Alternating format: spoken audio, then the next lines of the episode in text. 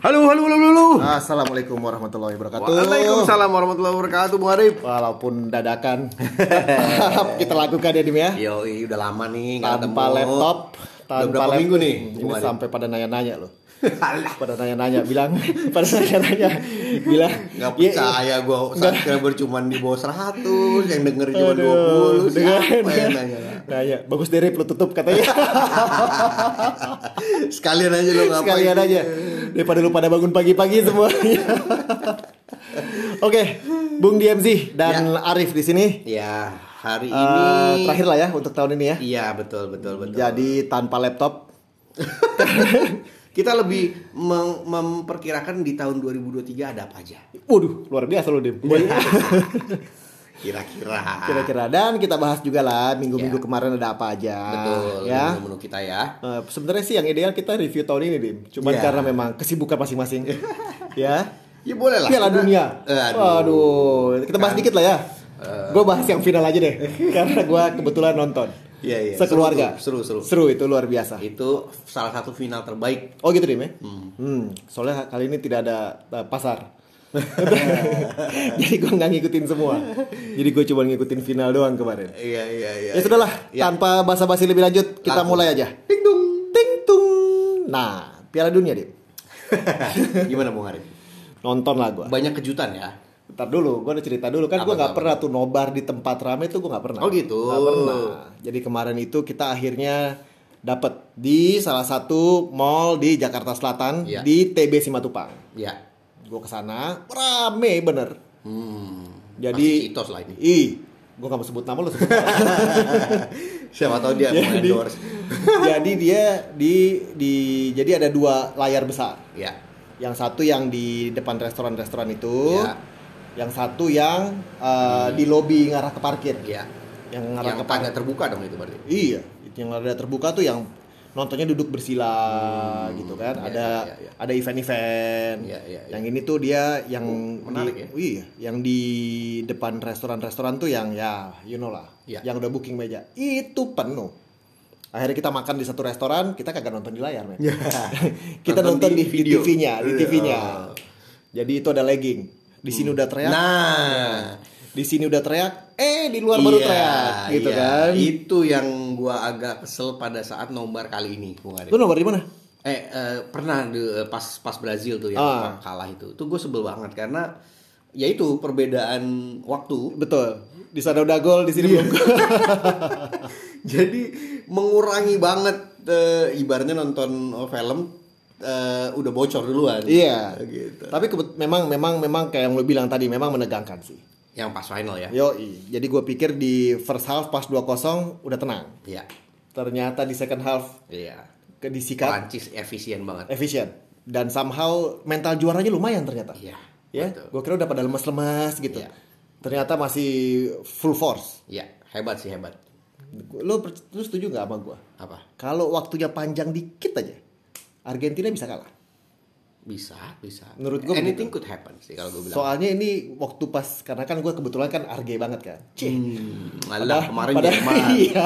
Jerman kalah, Brazil kalah, Brazil, Brazil kalah langsung Argen. Arge. Tapi Nah, gue suka karena akhirnya Messi mendapatkan layak mendapatkan inilah. Hmm. Gitu. Penantian sudah berapa tahun dan selalu dibanding-bandingkan dengan Maradona. Hmm. Akhirnya dia mendapatkan gelar juara untuk Argentina. kasihan Ronaldo. Cristiano Ronaldo ya udah tua lah dia. Terus abis itu anak gue ngasih view sangat bagus. Yang kebetulan kan ikutin bola banget kan anak gue. Apa tuh? Dia bilang this is the end of the debate uh, of the goat gitu. Nah, gua itu selalu menilai ya, dua-duanya ini adalah goat Hmm. dengan cara yang beda. Ibaratnya kayak makanan, ini sama-sama enak gitu loh. Lu nggak Hmm. bisa compare ini yang terbaik, ini terbaik enggak. Dua-duanya sama-sama eh, ibarat cewek gitu ya, sama-sama cantik tapi dengan caranya dia. Ush, gila. Selama kita Bijak gak, aja. selama kita gak ketemu dua minggu kayaknya lo belajar ini lo kayak filsuf. Filsuf. Iya, jadi eh, menurut gua dua-duanya good. Gitu. Dua-duanya gue suka memang. In, in Walaupun- beda, in beda style ya. Walaupun cara permainan emang gue jauh lebih suka si Ronaldo. Messi. Oh, gue lebih suka Messi. Kalau Ronaldo tuh lebih eksplosif gitu mainnya. Nah, iya benar. Kalau kalau si Messi emang efisien. Iya. Messi itu bakat, Ronaldo itu eh, Usaha. kerja keras. Usaha. Ya. Eh tapi jangan berhenti di Piala Dunia karena Indonesia ada AFF. Oh iya, U 2022. U2 Enggak, AFF eh, beneran. Bukan Eh, itu di ada gue dengar kemarin tuh. timnas senior. Sekarang udah mulai kemarin pertandingan pertama lawan Kamboja menang walaupun cuma 2-1. Hmm. Nextnya lawan Brunei, habis itu Thailand, habis itu Filipina. Yang gue dengar ada mau eh, World Cup lagi di Indonesia. Oh iya, bener. itu yang gue dengar. Yang untuk U 20 Iya, U20 ini betul. U20 ya? Betul. Itu seru dong. Seru. Nonton. Ini aja ya AFF yuk, ajak yuk anak kita Ayo. Di mana dia? di GBK tapi yang pas Thailand. Nanti hari Rabu apa kalau nggak salah? Ah, Rabu malam. Rabu atau Kamis ya kayaknya deh. Serem gak? Enggak, sepi. Oh. Karena terakhir dijual terbatas. Lu kita beli di mana? Tokped. Tiket.com. Tiket.com. Ya. Cih, kita sebut lagi. Mereka nggak mau endorse. Oke lah, langsung ke market deh. Aduh, jadi market ini memang cukup eh, apa namanya? eh, kondusif. Kalau gue lihat ya, kemarin karena gue cuti jadi nggak terlalu merhatiin. Gue juga. IHSG kan sudah turun di bawah 7000 ya. Iya. Eh, terakhir itu di 6800. Hmm. Secara year to date, ini gue langsung lihat year to date ya. eh, itu sebenarnya naik 2.03 persen. Hmm. Eh, karena waktu itu kalau nggak salah mulainya di 6.600an lah kalau nggak salah. Eh, setelah secara mingguan dia itu sempat turun Eh, dari 6.800 itu di 6.750. Tapi eventually sekarang anteng di 6.800. Hmm. Nah ini memang eh, yang menarik adalah eh, dari sisi rupiah, rupiah itu kemarin gue lihat agak menguat dari kan kemarin tuh hampir yang 800 kan, Ya. terus 700-an, terus minggu yang lalu tuh 620, kemarin ditutup agak sedikit menguat di 15.592, tapi terakhir-terakhir itu mainnya memang di 15.550-an gitu. Jadi eh, rupiah agak menguat. Eh, terus kemudian eh, kalau misalnya year to date itu juga eh, tahun awal tahun lalu itu rupiah di kisaran 14.200. Ya. Jadi kalau dilihat kan dari 14.200 ke 15.500 itu kan udah 1.300 lebih ya. Hmm. Eh, eh, eh, eh, pelemahan rupiahnya which is tapi memang eh, kelihatan gede tapi kalau misalnya secara eh, global banyak currency-currency lain yang lebih parah. Gitu. Jadi menurut gua rupiah pelemahannya di tahun ini eh, lebih banyak disebabkan oleh penguatan dolar dan tidak separah eh, banyak negara seperti eh, apa tuh eh, UK apa pound sterling Iya. Seperti eh, yen gitu walaupun kemarin yen ada reboundsnya ya gitu Iya. kan tapi dibandingkan beberapa negara lain rupiah ini sebenarnya termasuk menengah lah pelemahannya gitu Kalau dari obligasi, karena lu ngomongin year to date, ya kalau lu ngomongin year to date, di start di awal tahun itu di sekitar 6,4 untuk yang 10 tahun. ya Ya, itu waktu itu pas lagi rally-rallynya. Nah, yang memang sangat kita waktu itu dimulai secara domestik. Ya. Yang gue inget itu pas di bulan Februari. ya Di bulan Februari itu ada yang itu loh, Dim. Omni ya, Omni.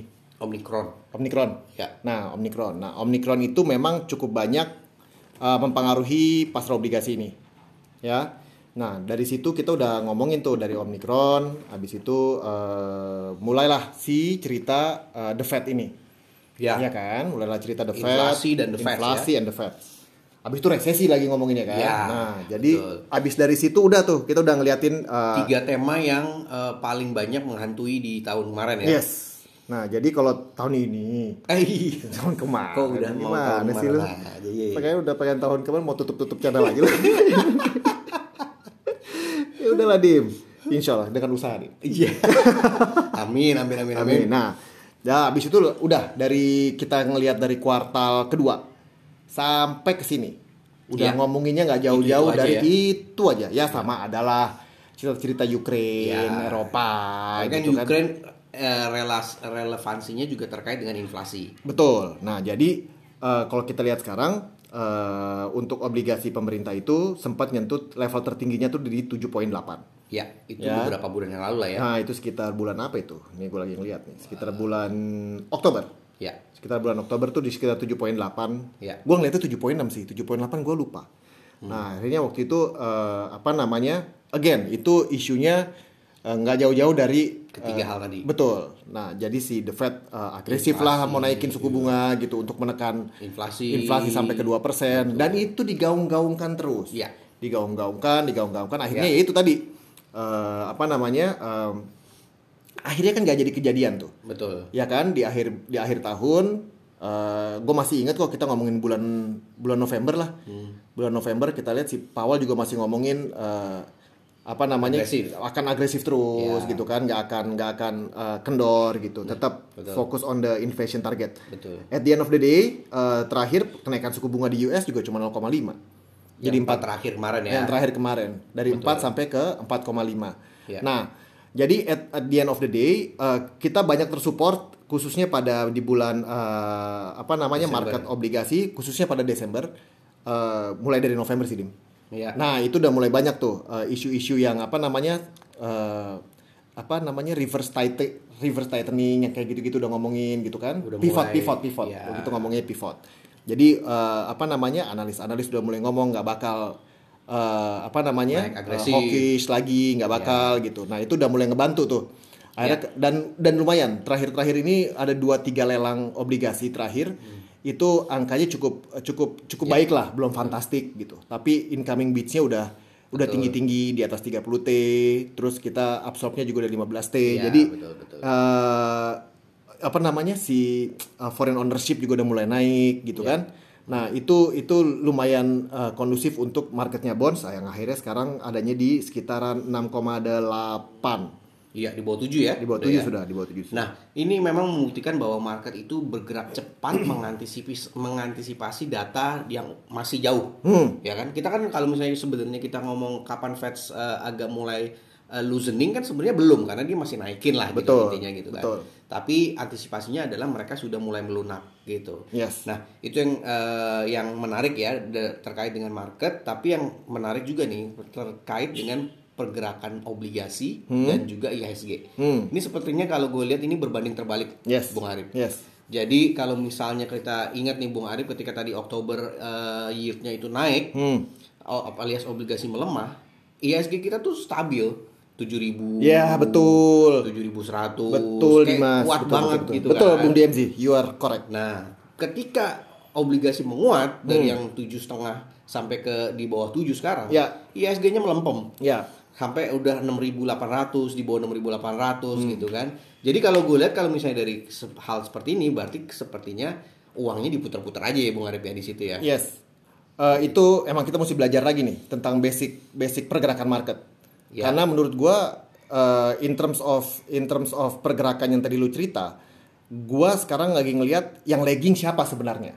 Hmm. Gitu kan? Gitu. Kalau gua lihat misalnya pas lagi apa namanya? Kayak gue bilang tadi indeksnya tuh sampai ke 7 poin eh, ke 7.6, Yieldnya. ha, i- indeksnya masih agresif-agresif aja Iya. gitu. Nah, poin gue itu adalah at the end of apa namanya pas lagi naik ke 7.6 itu si obligasi di kepala gue langsung ini duit-duit yang ada di sini tuh udah lari balik lagi ke US. Ya. Gitu kan, gitu. Pertamanya kita pikir begitu ya. Ya.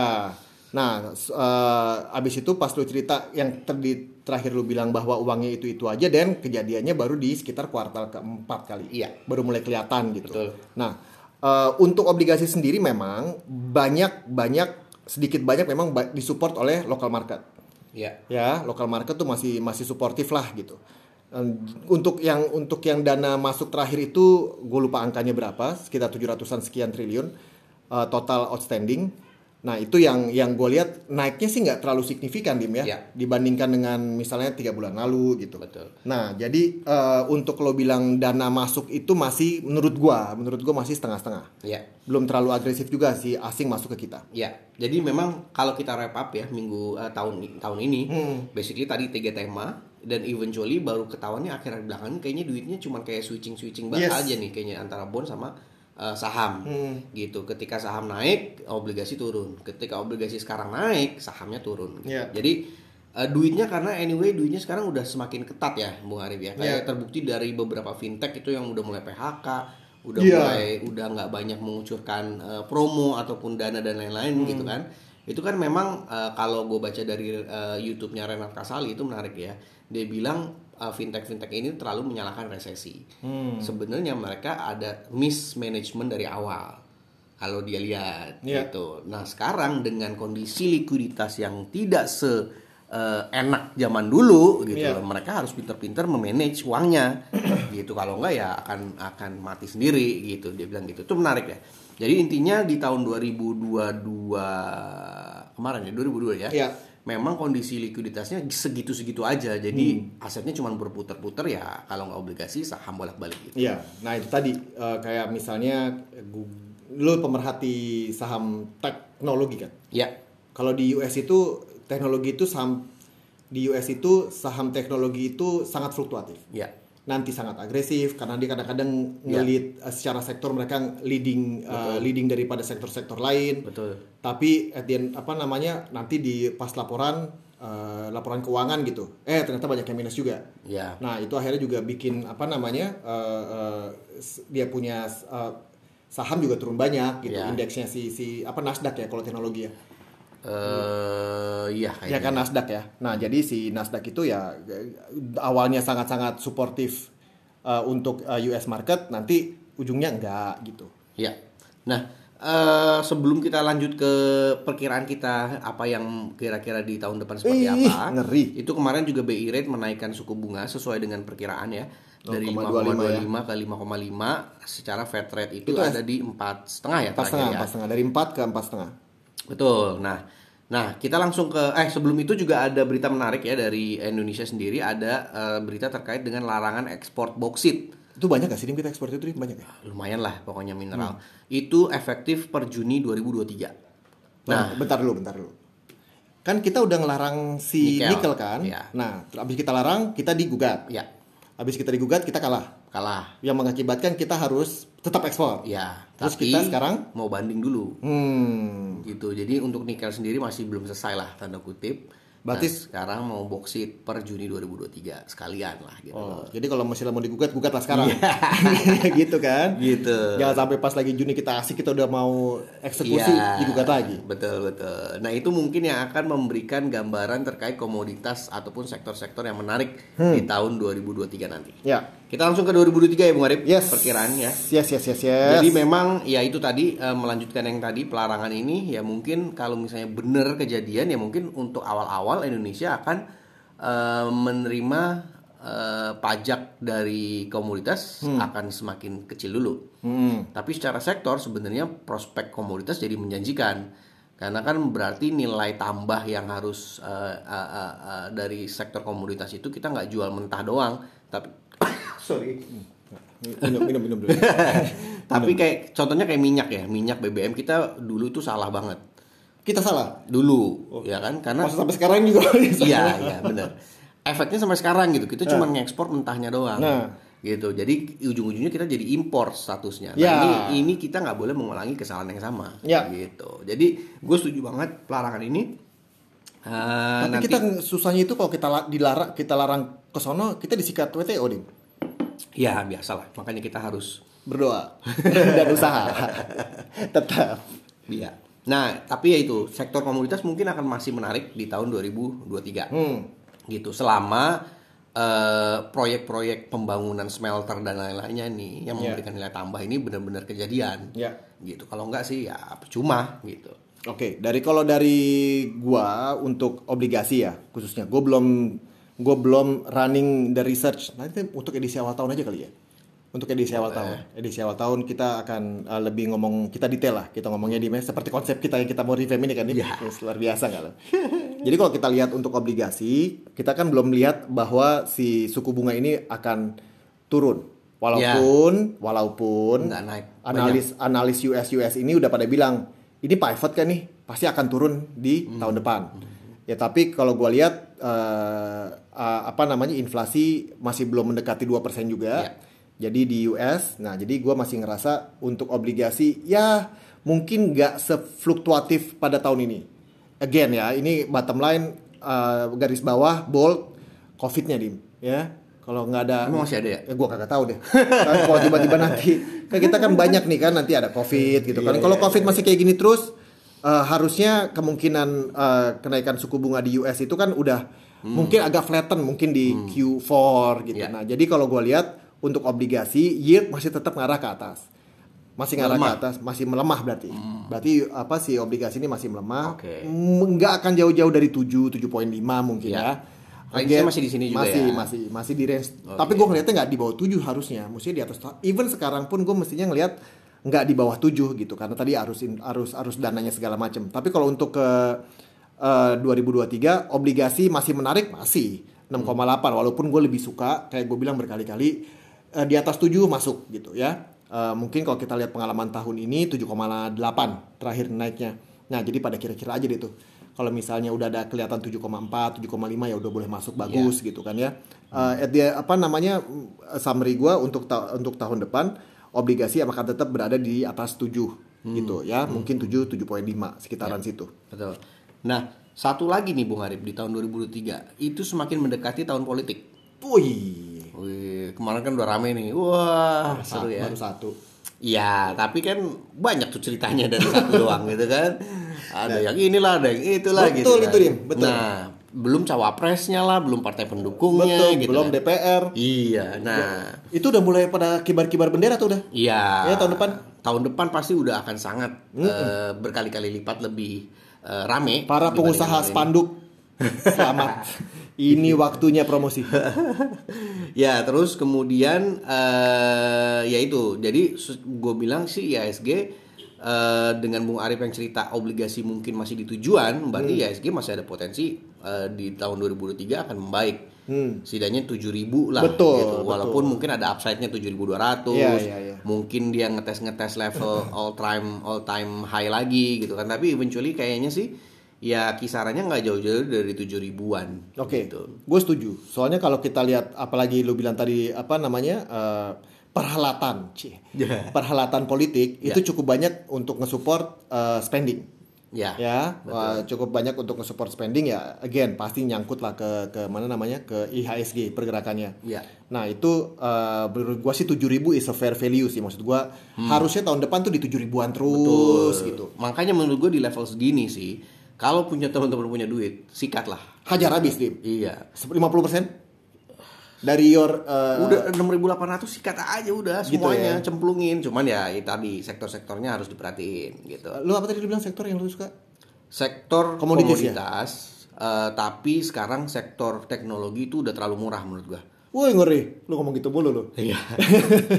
Karena menurut gua ya tapi kalau lo ngomongin teknologi lu jangan expect balik dalam waktu cepat. Hmm, gitu dan juga teknologinya teknologi yang mana karena eh, ya tadi challenging juga financial aja, betul dan menurut eh, bener gue setuju sama Renat Kasali banyak yang mismanagement Hmm. gitu jadi menyalahkan resesi ketika terjadi PHK padahal Hmm. eh, menurut gue mereka te- eh, spendingnya terlalu nggak beraturan gitu karena mereka biasa megang duit banyak nah sekarang Iya. duitnya dikit lo harus Bingung. pinter-pinter gitu Ngomongin resesi tadi gue baru ingat. Resesi eh, komen terakhir adalah kalaupun resesi ada akan shallow. ya Ya, jadi untuk tahun depan hopefully sih ya akhirnya gue mendukung gitu. Kalau tiga tiga tema tadi pasti akan masih ada nih masih ya, di masih awal-awal masih. tahun Kita ya lihat tinggal degree-nya aja seberapa tinggi. Betul. Nah, kita lihat nih awal-awal tahun pasti inflasi US kita lihat dulu nih segi gimana. Hmm. Terus baru abis itu mungkin kita bisa tahu Fed-nya kebijakannya seperti apa, Hmm. kayak gitu kan. Terus kemudian data tenaga kerja US. Mungkin tiga hal yang diperhatikan.